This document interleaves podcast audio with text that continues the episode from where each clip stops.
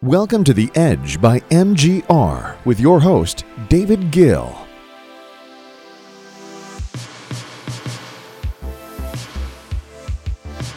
Hey everybody, welcome to The Edge podcast by MGR. Your host, David Gil here. I hope everybody's having a great week. I certainly am. Real quick, before we get into the weekly roundup, I wanted to say that last Tuesday I uploaded a podcast about the state of digital marketing. So if you are a marketing person, business person, own a business, whatever, you should definitely check it out. I basically went through all of the major digital marketing platforms, Facebook, Google, LinkedIn, Twitter, a few others, and I gave my analysis of each one at this point in time in 2018, because these things are always changing, so I wanted to give everyone an update coming from someone who obviously is in a marketing agency and how we approach things. And then I gave my grades for each platforms and which ones I like best right now and which ones I think you should be using the most. So anyways, check that one out if you have not listened to it yet. It should be just in the podcast feed, a couple back.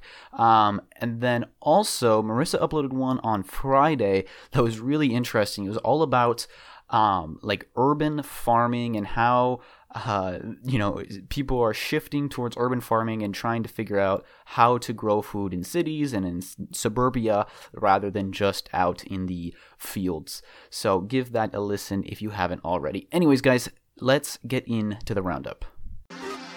You ain't got no money, I ain't got no time.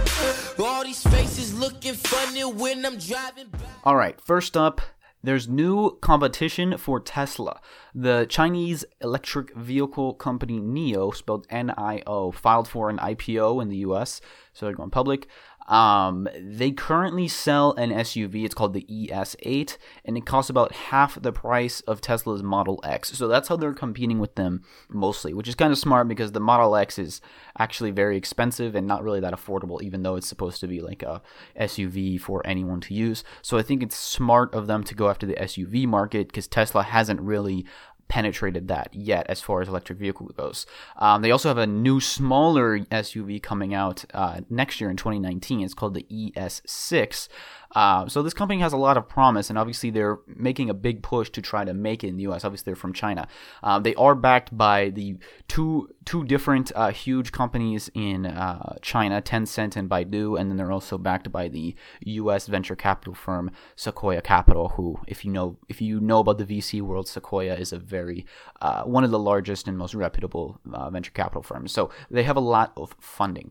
But I will say it's not like, it's not all rosy for NIO. I would say that they're still very far behind Tesla. And just like Tesla, they have a lot of production issues because obviously they are just building a brand new production line. So they're having a lot of issues just like Tesla. So they're not able to produce as many or nearly as many as Tesla, but obviously with lots of new funding, and then if they go raise new money with an IPO by going public, then they'll certainly be able to put more money into production. Right now, though, they are losing about $600 million a year, so obviously it's not a good thing. They're going to have to turn profitable at some point, just like there's a lot of pressure on Tesla to become profitable here soon, which it looks like they will.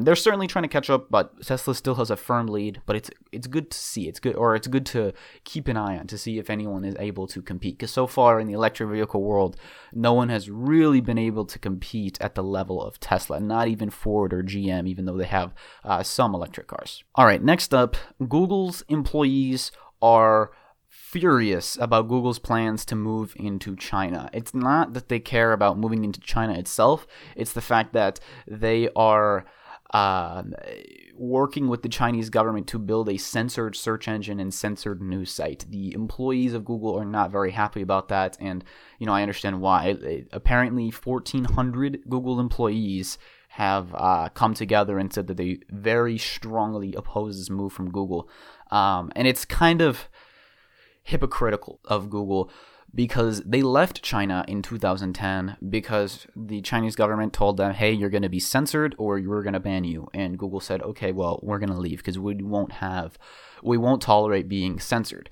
And now it looks like Google is changing their mind and saying, well, you know what, there is a lot of money in China, so let's go after that, and who cares if we have to be censored. So yes, is there an opportunity to make a lot of money? Yes. But is it worth the cost of your principles and your employees' best wishes? That, I don't think so. Listen, a lot of people say Google makes so much money already. Why do they care about making more? Obviously, that's kind of stupid. I mean, that's a company's whole MO is to grow and continually grow as much as they can. Listen, I don't think this is worth it, and here's why. It has ripple effects, because if you already have 1,400 employees who are coming out against you, and you do it anyways, you know, those employees are not going to be very happy, and they might even start looking for new jobs. And then your recruiting efforts, you know, you have to remember, Google and all of these tech companies compete very hard for the top-tier talent for developers and just regular business people. Basically, everyone that they hire at the higher level is very sought after, right? Most of these people have offers from Microsoft and Google and Facebook and Apple and a bunch of other companies. And so for Google to make a move like this, a lot of not just their current employees, but potential future employees might second guess joining Google and opt to join another company that they think has better morals or principles or whatever. And I think it's especially bad that, you know, in 2010, they specifically said we won't be censored. And now they're saying, we care about money over principles. You know, that's not a good sign for Google, who always has this image of being this do-gooder company. Even their, you know, internal slogan, it's not public, but their internal slogan for a long time is don't be evil, basically saying don't use technology for bad, only use for technology for good. In this case, well, you're censoring people, so that's kind of bad. Now, the one argument I have heard, and I do see this point, is that, well, at least Google might be censored, but they're bringing the best search engine in the world, or being some of the best products in the world to a market in China that doesn't currently have that. Obviously, there's Baidu in China, but the argument is, well, Google is much better than Baidu, so even if it's censored, at least they're bringing this new technology to China that they don't currently have. I think that's a little BS. I mean, Baidu is already the biggest search engine in China.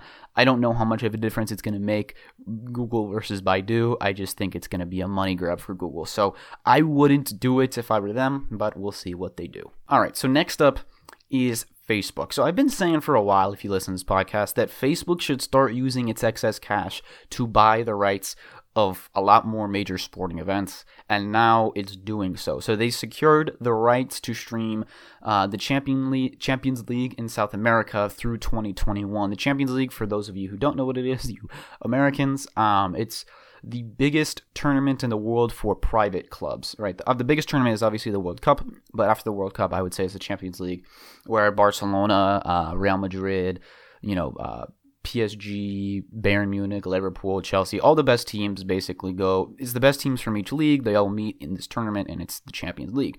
So anyways, they bought the rights to that through 2021 for South America. Obviously, South America is a huge soccer fan base, even though it's only European teams that play in the Champions League. I'm sure it will still get a lot of viewership from South America. This is their biggest sports deal to date. I'm sure there will be more to come, but they're very much following the strategy that I advocated, and I very much agree with these moves. They have a lot of excess cash. I think they should use it to continue to grow. All right, next up, Uber troubles, part 9,672. I talk about Uber a lot. I talk about how they kind of went through from being the biggest hero company in the world to being a villain and possibly going out of business at some point soon, within the next few years.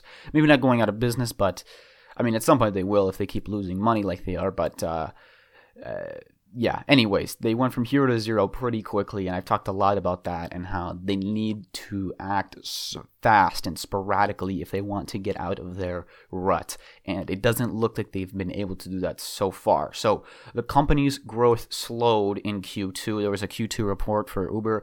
Their company's growth slowed, which is obviously never a good thing. The only reason you're allowed to get away with losing a lot of money is because it's for the sake of growth, but if you stop growing, well, then you're just losing money without growing, and you're going to be out of business soon. And they lost almost $900 million in Q2. Now, they have raised enough money to survive for a while, but with their plans to go public next year, I don't think markets are going to react very well to a company who burns cash faster than a California wildfire. I mean, seriously, they are spending so much money. They're going to spend almost $1 billion this year on their self-driving car project, but it's brought them almost nothing as a result. Obviously, there was a PR disaster when one of their cars hit someone and killed them, but I'm not even talking about that. Just the actual technological advancement is way behind Waymo and other, which is Google, and other self-driving car startups and companies. So I don't know. But then obviously the solution to that, you might say, is, well, spend more money. But then, you know, they don't have that money to spend. They're just burning cash every day. So it's not looking great for them. Obviously, they did get into the scooter and e-bike area, which hopefully they can see from some growth. But again, that's highly competitive as well. So it's going to be a similar situation to where Uber is now, where it, you know, they compete so hard with Lyft and a couple other ride-sharing services that you have to just keep lowering the price, and pretty much keep losing money. It's going to be tough for them. But yeah, you know what? Good luck.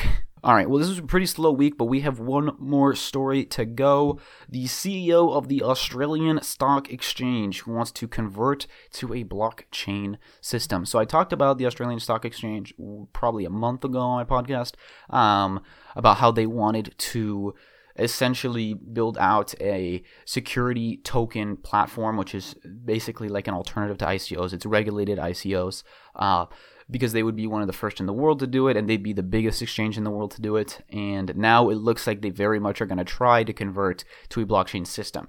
The reason being, he said that they could save as much as $23 billion if they were to replace their current clearinghouse with a blockchain backend. You know, anytime someone makes a trade on the Australian Stock Exchange, they have to go through a clearinghouse, which obviously charges fees. With a blockchain, you don't have a clearinghouse. You don't have the middleman. So you're essentially removing the middleman from the equation, and they could save a lot of money by doing so. I think this is great. I think they're the first of many exchanges that will continue to look towards blockchain and crypto as the future, and it's only good news. Anyways, guys, thank you so much for listening. I just want to say we don't advertise on this podcast. We don't have any ads. So if you could just do me one favor and leave a review on whichever podcast platform you listen on, iTunes, Google Play, whatever, I would greatly appreciate it. It really means a lot to me. And share it with someone if you think they will like it. You know, one person who you think might like the podcast. Anyways, guys, thank you so much for listening. I will see you on Tuesday.